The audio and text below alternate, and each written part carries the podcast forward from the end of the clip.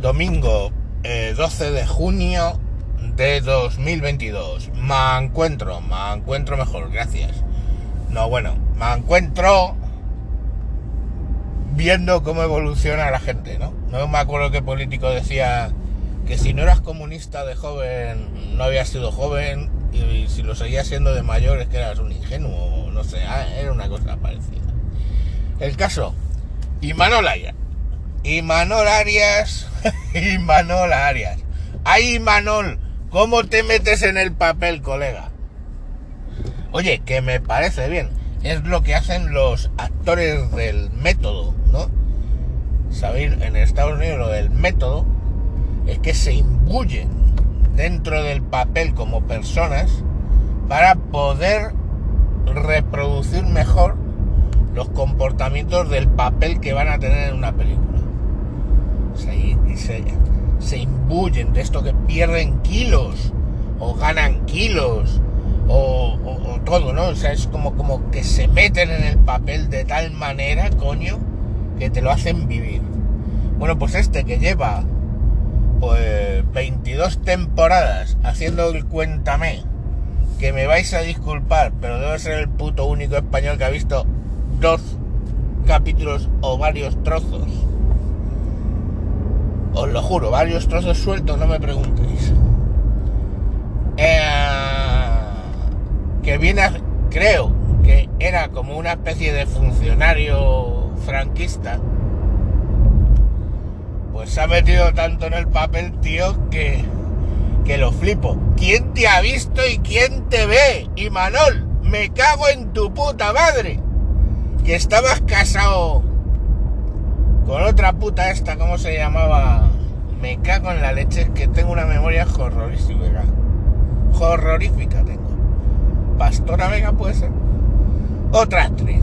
Y los dos eran, coño, como el brazo incorrupto izquierdo con el puño levantado de Lenin. Así de rojos eran. Coño, este hijo puta no estuvo en lo de la ceja. Sí, era uno de los de la ceja, ¿no? Que salían ahí en la foto con el dedito puesto así. Porque les había dado no sé qué puta subvención.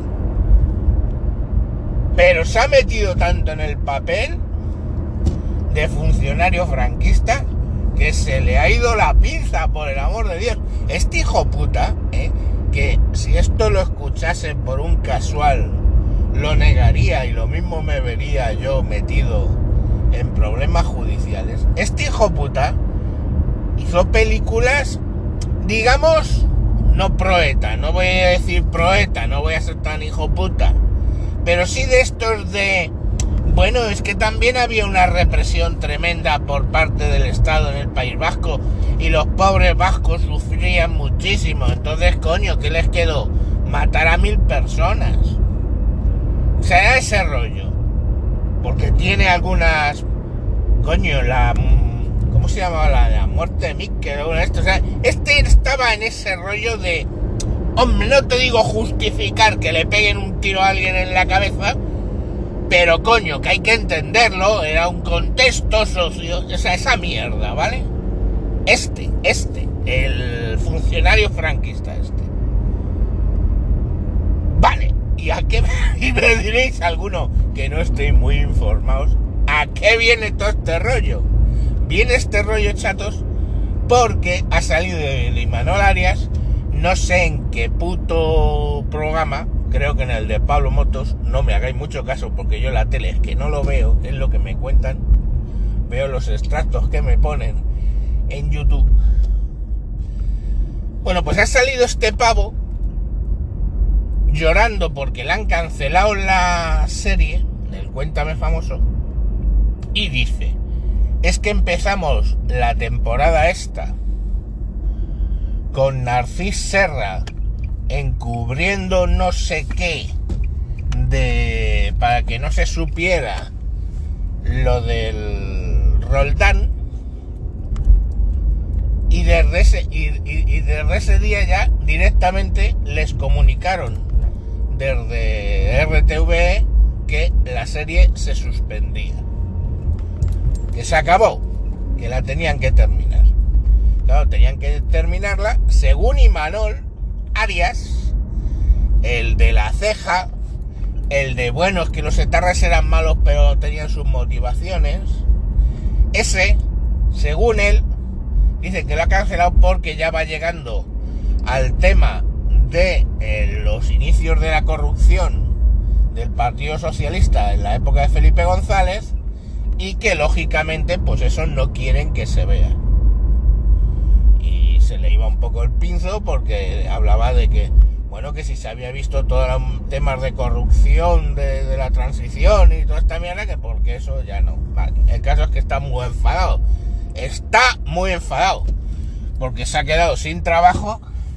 Por cierto, trabajo por el que no pagaba impuestos y tanto ella como la hermanita del Nacho Duarte, que no me acuerdo cómo se llama, eh, que es la actriz principal, la que hace de su mujer, los dos estuvieron con un pie en la cárcel por no pagar impuestos. Hombre, por no pagar impuestos no, por ser muy originales tratando de esconder el dinero que ganaban y así no pagar impuestos. Me vale verga. Hijo mío, cógete, te vas a Andorra a vivir a Andorra, que está muy bonito, sobre todo en invierno.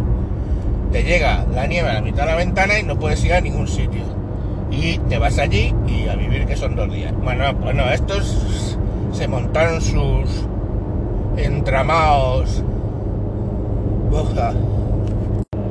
Os acabo de ahorrar un estornudo que se me ha salido medio pulmón. Bueno, el pulmón para adentro. Va, lo que iba. Se montaron un entramado de empresas que te cagas y Hacienda, que no es gilipollas, es lenta, pero gilipollas no. Le dijo, ¡eh, eh, eh, qué! Y le dijo, a pagar como bellacos. Y claro, los pobrecitos, imagínate. Un pro que pagando impuestos, o sea, joder, que es comunista, hostias. Bueno, tuvo los cojones de hablar de gobierno social comunista y toda esta mierda. O sea, es que o sea, de verdad que se ha imbuido en el papel de funcionario franquista de puta madre. Que me parece bien. Mi ex suegro lo era. Y era buena persona. De esa familia yo creo que es el único que guarda un recuerdo bueno. Y era funcionario de sindicatos verticales.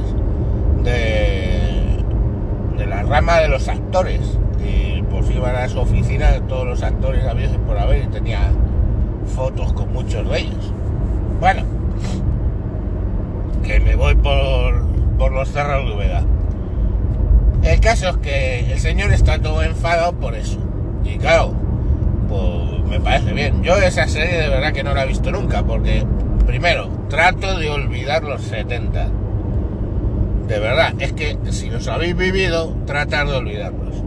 Y cuando en los primeros capítulos yo vi ahí, pues tenía la de, anda, mira, ese mueble estaba muy bien hecho, ¿eh? por lo menos al principio. Ese mueble era como el que tenía mi abuela en casa de mi abuela. Ah, la vajilla esta de Duralex, color caramelo, que no me gustaba nada y que mi tía la tenía color verde y todavía me gustaba menos porque es que te hacía ver la comida color verde que es un color para comida poco apetecible, verde oscuro o marrón, pues estaba ahí. Sí que aguantaban carros y carretas la puta vajilla esa, pero francamente es que era fea de cojones. O trato de olvidar los eh, sofás de Sky donde te quedabas pegado literalmente en verano ahí entre el sudor. Sudabas ahí, te quedabas pegado, era asqueroso pues toda esa mierda trato de olvidarla. Entonces la veía y digo, sí, me podía parecer curioso, coño. Mi, mi abuela tenía este mismo papel pintado, mis padres tenían este mismo sofá. Estaba bien hecha. Pero que no me atraía nada, la verdad. Porque yo esa zona trato de olvidarla. Y otra cosa que dice, aquí mi primo Imanol, que se ha cabreado y eh, se ha puesto en modo funcionario franquista, es, coño, que, que, que, dice, es que no entiendo porque ahí hay en RTV 9.000 personas que se tocan los cojones. Y nosotros, dice por la productora, tenemos que hacer los capítulos y todo con, con medios propios y, y, que tiene que pagar Televisión Española. O sea, me explico. Entre esas 9.000 personas habrá escritores, habrá eh, guionistas, habrá camarógrafos, habrá actores, habrá de todo tipo de profesionales, sonoristas, eh, diseño de vestuario, de todo eso, pero todos esos no hacen nada porque contratan las series a una empresa y la pagan. Por eso el funcionario este franquista dice que, que, muy mal, que estamos pagando eso para. Hijo mío, que me congratulo que siendo funcionario franquista durante 22 años te hayas dado cuenta ahora de eso. Antes no, antes era rojo rojera de lo de la ceja. Y ya digo que presunto justificador de muerte de ETA. Pero ahora ya está, como tú te has imbuido en el papel de funcionario franquista, ¿es de correos? No lo sé. Eh, es que de verdad que no lo he visto, lo juro. Bueno, pues como te has imbuido en ese rollo, pues ahora ya pues has señalado con el dedo y has dicho, estos de Red Televisión, digo de, Red de Radio Televisión Española, se han tocado los cojones toda la vida. Pues hijo, es así, es así. Cuando quieren hacer algo, no lo hacen con medios propios, sino con una productora externa a la cual pagan y están los 9.000 chupópteros esos cobrando pana por ir, si es que van. O sea, la producción propia de Televisión Española dicen de producción propia. No, es de pago a una productora para que me lo produzca y luego digo que he sido yo. En fin, que la televisión pública es lo que tiene y Manuel, tío.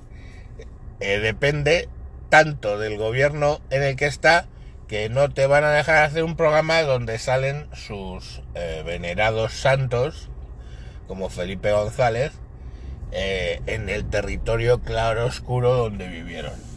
Y es así. Por mucho funcionario franquista que te hayas, te hayas convertido, tronco. Y por lo demás, enhorabuena por lo votado, tío. Tú sabrás. Porque yo a este no le veo votando a Vox todos los días. Yo supongo que ahora sí, cuando ya le ha dado el flash franquista, o lo mismo, oye, la añoranza y tal. Pero bueno, tíos, que cada cual haga lo que le salga de los cojones. Solo que me hizo gracia verle tan exaltado cuando este cabrón era de los de fijos en la fiesta del PC. O sea, es que, mm, o sea, es que lo flipé tan jodidamente. No sé, que a lo mejor es que él no tiene memorias. El que tiene memoria soy yo y me acuerdo, hijo puta, que, era así, cómo, cómo te movías con la, con la, con la parienta que tenías esta, que estaba bastante buena. Ese punto raro, hija puta, que se les pone a alguna y que resulta atractivo. Bueno, pues esta era un poco de eso. El rollo ese de mmm, voy a sodomizarte. No sé, ¿sabéis? Estas tías un poco que oscuras, ¿no? Pues la pastora vegana tiene ese punto oscuro raro de no sabes si te la vas a follar y te va a matar follando o te vas a acabar sodomizando. Bueno, pues eso. Joder, qué mal estoy. ¿eh? Yo, yo creo que es la fiebre, colegas. Fantasías animadas de ayer, ¿eh? Bueno, que... Ese no le he cortado, lo siento. Bueno, pues... Que nada, eso, que os vaya bien. Que ya sabéis quién es Imanol. Y joder, qué largo ha quedado esto. Para total cachondearme del funcionario franquista. Venga, hasta luego, Lucas.